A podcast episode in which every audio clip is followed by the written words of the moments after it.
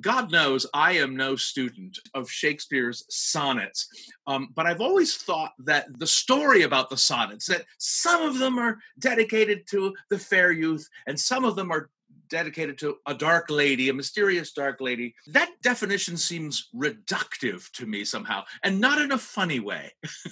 um, now, fortunately, I am talking to a scholar of the Shakespeare sonnets, uh, Paul Edmondson, who's the head of research and knowledge at the Shakespeare Birthplace Trust, who I think, if I'm reading your introduction correctly, you agree with me. Is that right? I do. Good morning, good afternoon, good evening, whatever it is, wherever you are. I'm Austin Tichenor, one third of the Reduced Shakespeare Company, and you're listening to this week's Reduced Shakespeare Company podcast, number 722 Shakespeare's Sonnets Unabridged.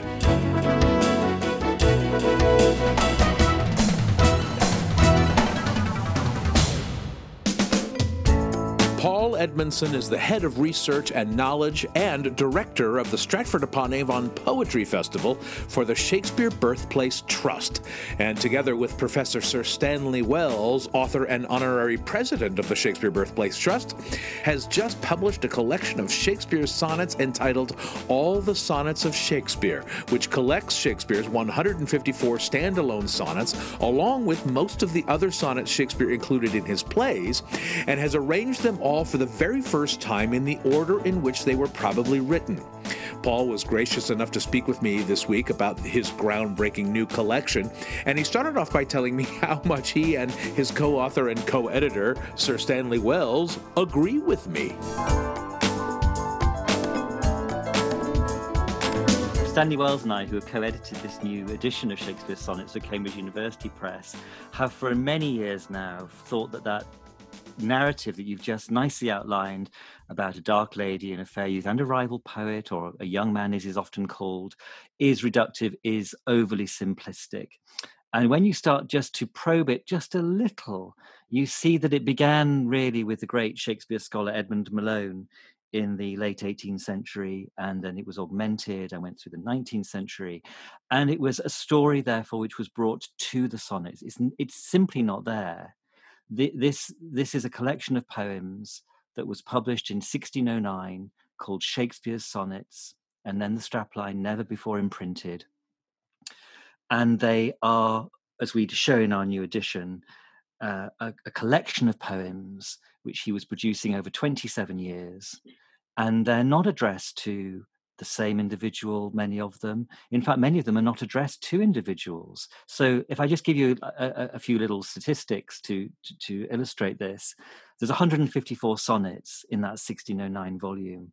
Only 121 of them are to people. Mm. 84 of them, 84 of those 121 could be addressed to either a male or female, and definitely not to the same male or female because of the terms of the address, by which I mean phrases like whether you is used or or thou or thee are used. So different people, different levels of, of relationship and, and personality at work. Only 14 of them, of the 154, can confidently be said, yes, these are addressed to a male subject. And again, not necessarily to the same man. Possibly there are as many as 27 which are addressed to a male. And that number jumps when you look at the context around some of the poems, the place in the collection, and the feeling that oh probably they are addressed to a man. So the maximum that could be assigned to a male subject is 27 for a female it's definitely 7 possibly 10 and then 6 are to abstract concepts mm. by which i mean for example 146 is addressed to the poet's own soul. Sonnet 100 is addressed to the muse Sonnets 19 and 123 are addressed to time. Sonnets 137 and 56 are addressed to love. Two sonnets are letters, they're Shakespearean correspondence. You know, and we often think, oh, there's no, no surviving letter by Shakespeare. Well, there are surviving letters, and they're both sonnets. And one is sonnet 120, one is sonnet 26, and one is sonnet 77. And sonnet 77 is a little bit of correspondence written to accompany an almanac as a gift to the recipient. And sonnet 26 is a sonnet letter which accompanied another piece of writing, possibly to a patron. It, it begins, Lord of my love, and then 25 of the 154 are what we might call personal meditations. And they include, for example, the Great Meditation on Lust, which is Sonnet 129, or meditations on time, or meditations on a woman, or on a man, or a relationship with a man, or a relationship with a woman. But these are first person, private, little soliloquies, if you like. And there are 25 of them. And then to make up 154, two of them are actually translations of a Greek epigram which found its way into Latin and which Shakespeare was translating.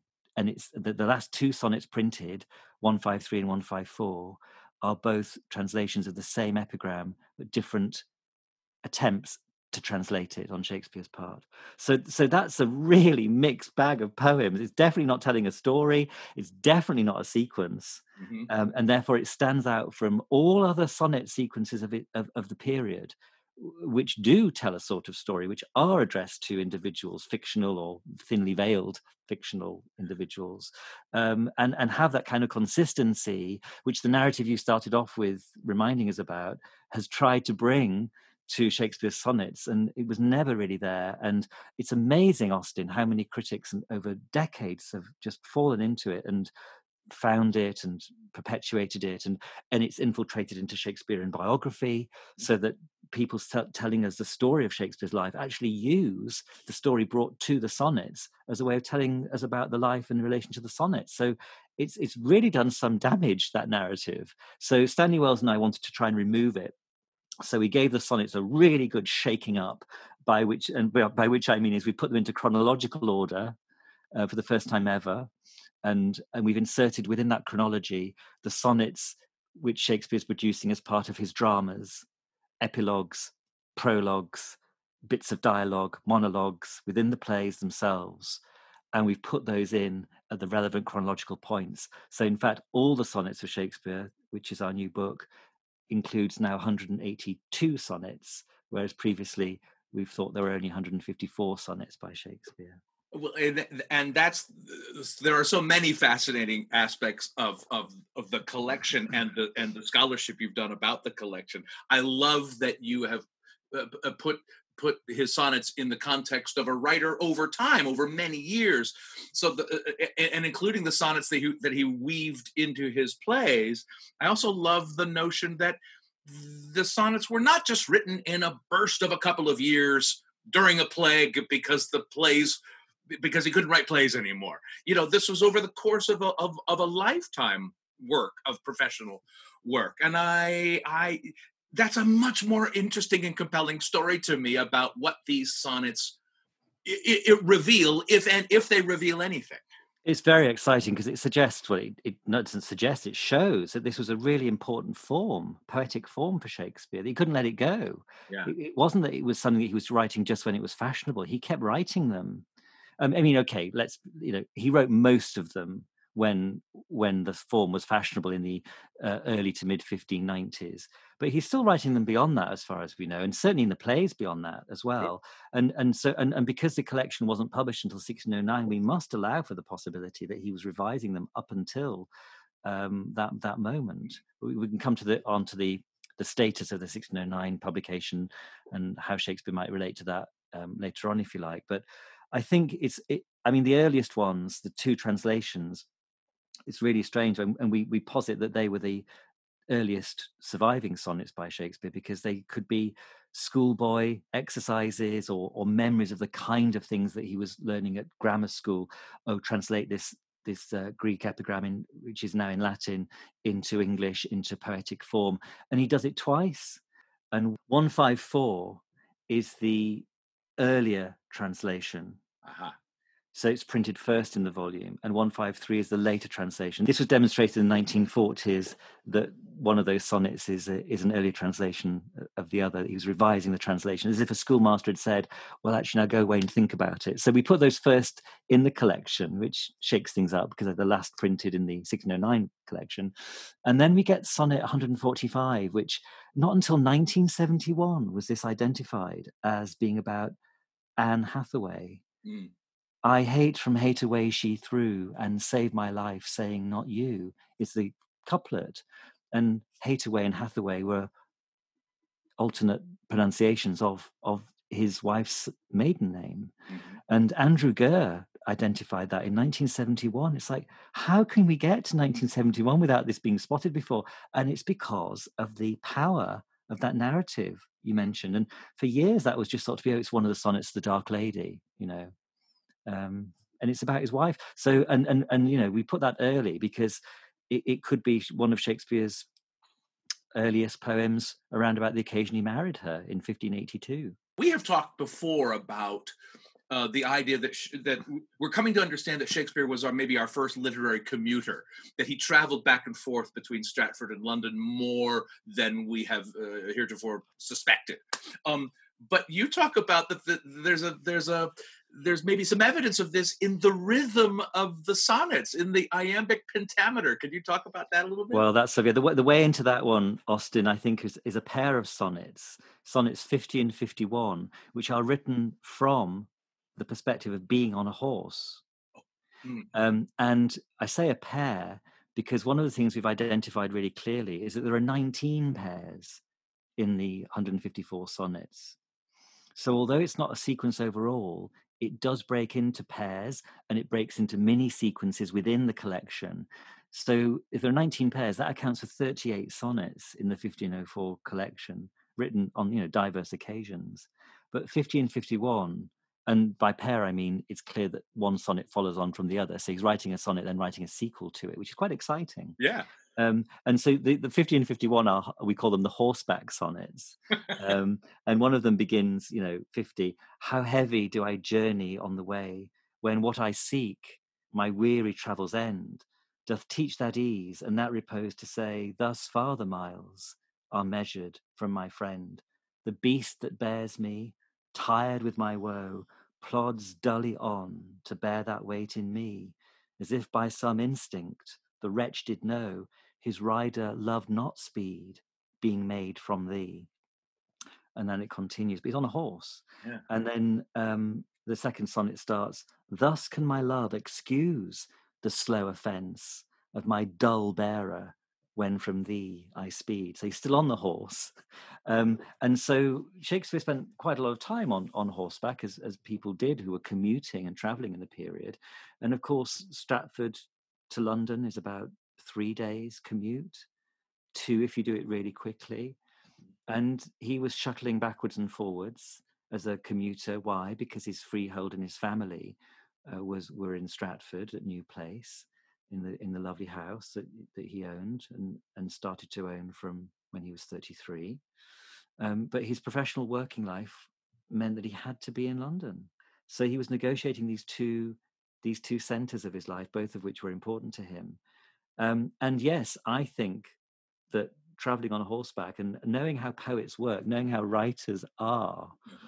you know, when you're standing in the post office queue or you're doing the gardening and you're working out the bit of the sonnet that you're composing or the speech that you you know you've got to compose a, a, a speech about someone who's just discovered a dead body and, and and and what does that sound like and what sorts of things they're going to say well you've got plenty of time to compose on horseback or while you're doing the gardening or you or standing in the post office queue um, and that's how writers um, work on the detail of, of, of words and phrasing and especially on horseback because you've got the I am of the trot trot trot trot of the horse with the rhythm you know the rhythm of the horse could easily match the rhythm of of the iambic pentameter the dum bum bum bum bum bum as you're going between Stratford and London Shall I compare thee to a summer's day? Thou art more lovely and more temperate, and so on and so on and so on on the horse.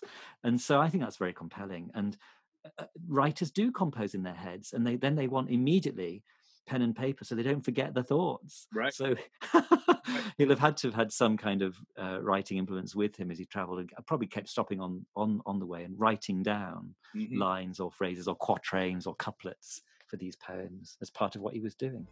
Yes, I mean, and, and and we know this from the from that documentary Monty Python and the Holy Grail, with the clapping of the coconuts.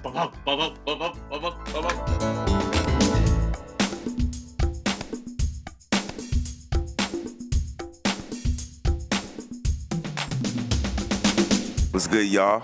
My name is Devon Glover, also known as the Sonnet Man. I'm a rapper, poet, teacher, actor, director and playwright, and I'm happy to be listening to the Reduced Shakespeare podcast. Peace and love, y'all.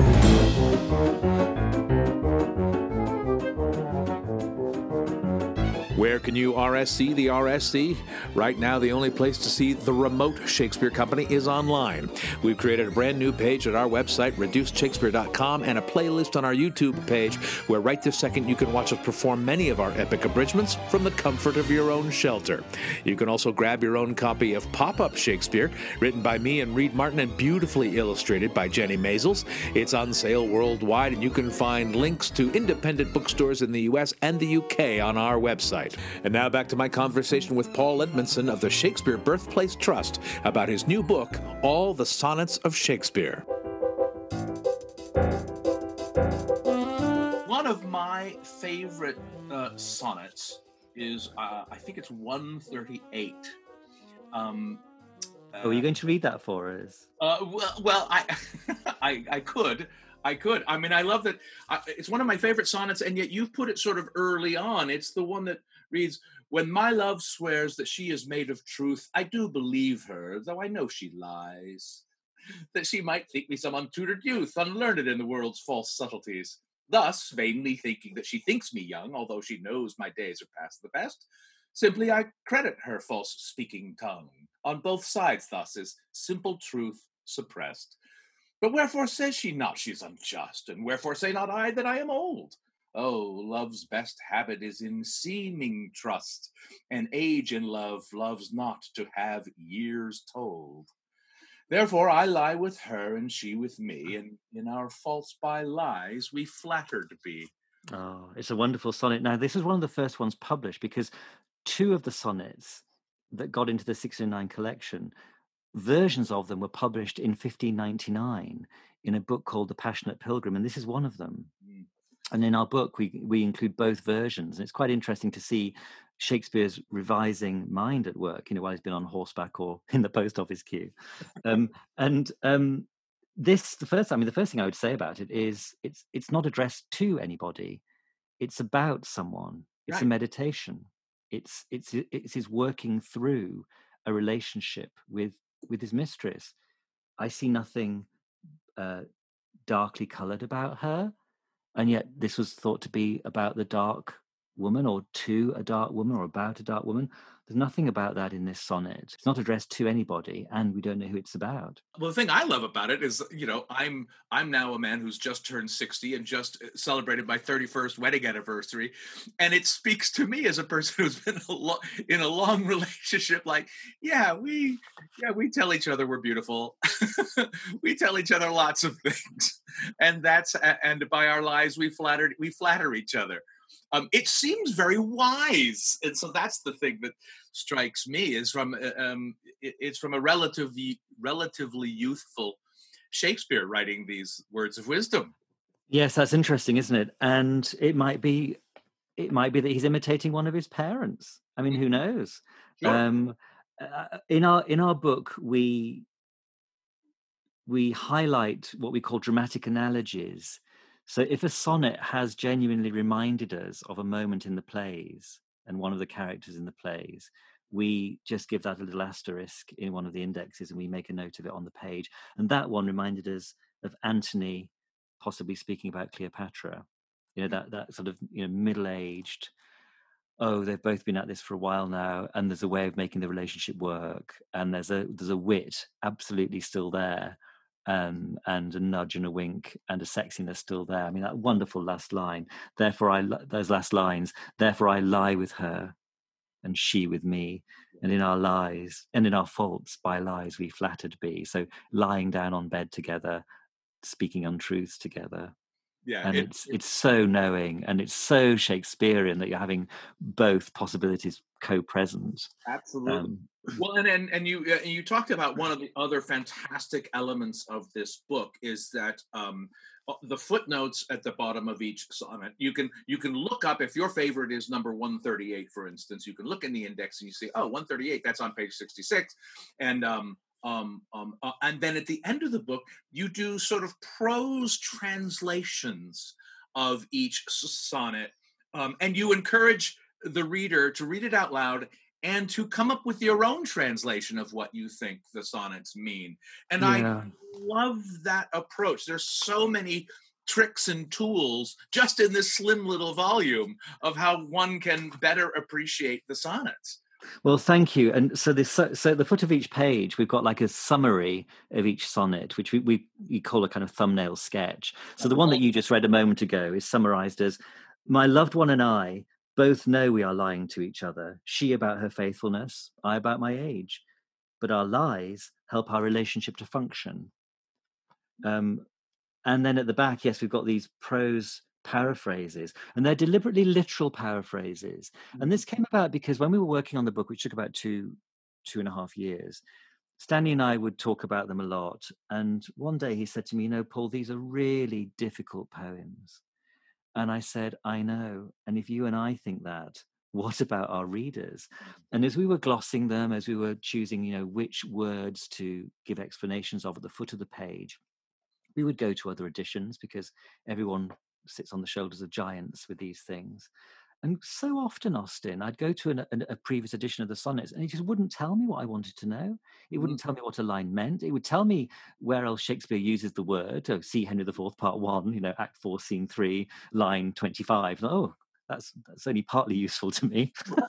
um, um, and but most of the time, it wouldn't tell you what these poems actually mean. Well, they don't tell you. Most editions don't tell you what the poems actually mean. You're left fending for yourself. So we thought we must give the reader as much help as possible and make these poems as explicable as possible. And therefore, we came up with the notion of writing literal, literal paraphrases. Literal, why? Because we didn't want them to be read too smoothly. We wanted them to somehow replicate the awkwardness of expression, which is often present in the poems, and the often surreal imagery and thought that we find in these remarkable poems. And we wanted to put that over in, in the prose versions of them. And so if you, the, i- the thought is also if you read, you know, half a dozen prose paraphrases one after the other, it might just give you a sense of how Shakespeare's mind is working and how, and how he's thinking when you read them in you know prose modern English. And it Um, highlights and- it highlights the skill and the poesy of what he's been able and- uh, compressing into these 14 lines when you have to sort of unpack them and say what they actually mean. Yeah. Um, and yes, we would love readers to argue against them, kick against them, because our paraphrases are only one version. And you know, for some people would say you should never do that with poetry. Well, you know, you can. And it gets you quite it gets you quite, it gets you quite a long way actually, Yeah. and, and and nothing's going to happen to the poem just because we paraphrased it. We hope that the po- the readers will understand and love the poems even more because of the paraphrase. That's it for this week's Reduced Shakespeare Company podcast, except not really. Paul's and my conversation continued wonderfully, and I'll share that with you in just a moment. But first, you can order and buy all the sonnets of Shakespeare wherever you order and buy uh, handsome new publications. Then send us your reordering of the sonnets via email to feedback at reducedshakespeare.com. You can also find us and interact with other fans on our dedicated podcast page on Facebook at RSC Podcast, on Instagram at Reduced Shakespeare Company, or on my preferred platform on Twitter at Reduced. You can also follow me on Twitter at Austin Tichenor, and you can follow Paul on Twitter at Paul underscore Edmondson. Thanks as always to Fair Dark rival Lady Matthew Croke, web services by Ginger Power Limited, music by John Weber and Garage Band. A random fan shout out this week goes to Doug James, who lives in Canada. No reason, it's just random. Special thanks to Devon Glover, aka The Sonnet Man. Check out his website and videos and recordings at sonnetman.com. And finally, thanks very much to you for listening. Please stay safe, stay home, and keep your masks on. I'm Austin Tichenor, 722 2066th of the Reduced Shakespeare Company.